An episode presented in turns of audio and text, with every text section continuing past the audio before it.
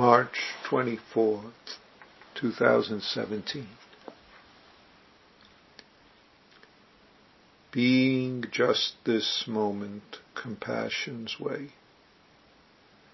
This being just this moment is easy to say, and yet not so easy because of habits, assumptions, to be, despite the fact that being is fundamental, natural, requires nothing extra. And yet being is hindered in beliefs, assumptions.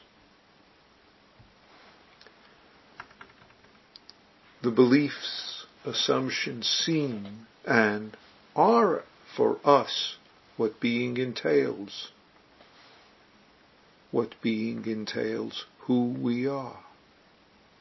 Biologically, physiologically, psychologically, and so forth.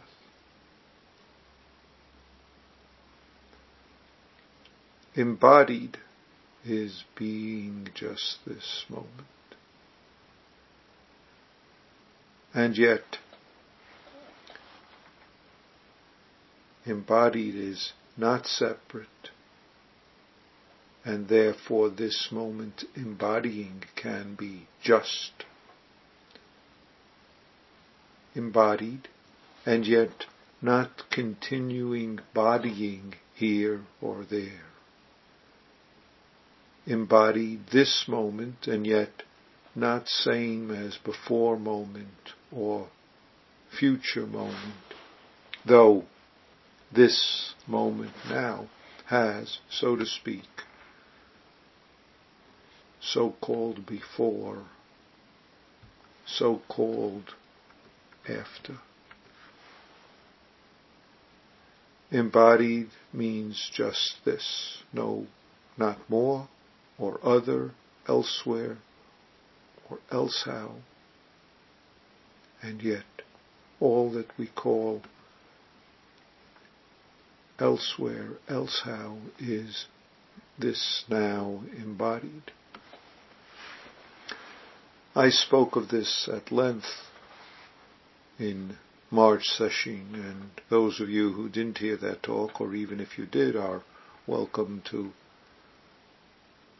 listen to it again at the Zen Center's website. This compassionate being we are is this moment. Compassion towards so-called us, towards so-called others. Compassion is being this moment, being this life. Nothing extra needed. And this nothing extra is so despite the many ways it does not seem so for us. Therefore this life is embodying of compassion. Being just this moment, this that we are, is not fixed, not separate, not permanent.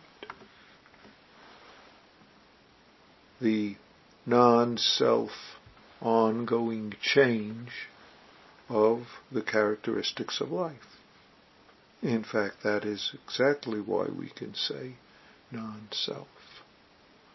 That's exactly why we can say ongoing change as the characteristics, fundamental characteristics of our life. Being just this moment is it embodied in this particular embodying now. And yet, we hold all sorts of assumptions of what is and is not, what should and should not be, what was and will be. And holding the assumptions is part of this embodying, but if and when we build on these assumptions without noticing what we are doing, and more significantly, without noticing how that very building assumptions and resulting habit reactions hinder us from being as we are embodied moment, then all sorts of troubles come from this hindrance, though truthfully we are never hindered.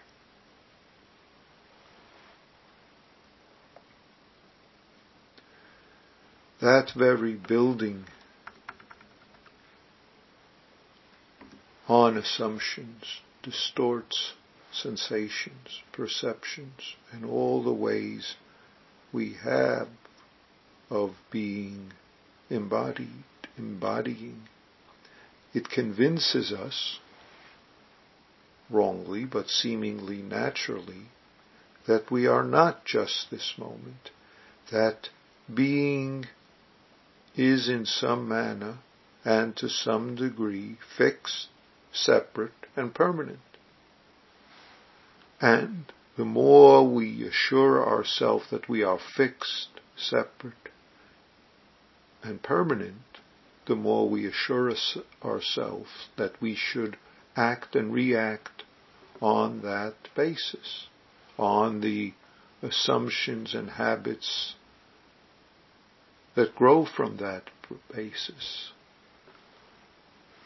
which is the more stressful, harming, and suffering results from those beliefs and the consequences of those beliefs. Please reflect on this. Please clarify this in your zazening, in your life practicing.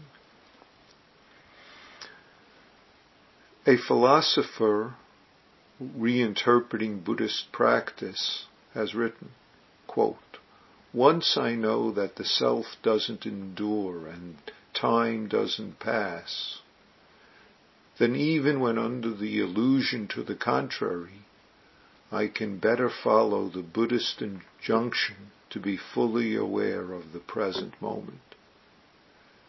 The realization that I am of the moment, that is, a momentary part of a temporally extended self, can remind me to be in the moment, which draws my attention away from time's pas- passage, even if it doesn't succeed at stopping time from seeming to pass. Insofar as I can be in the moment, I can perhaps gain some respite from the grief and anxiety of the overwhelmed diner on whom loaded plates are bearing down even as uneaten dishes are being borne away. Each moment can be devoted to savoring the dish of the moment. This is by the philosopher J. David Velleman. Thank you.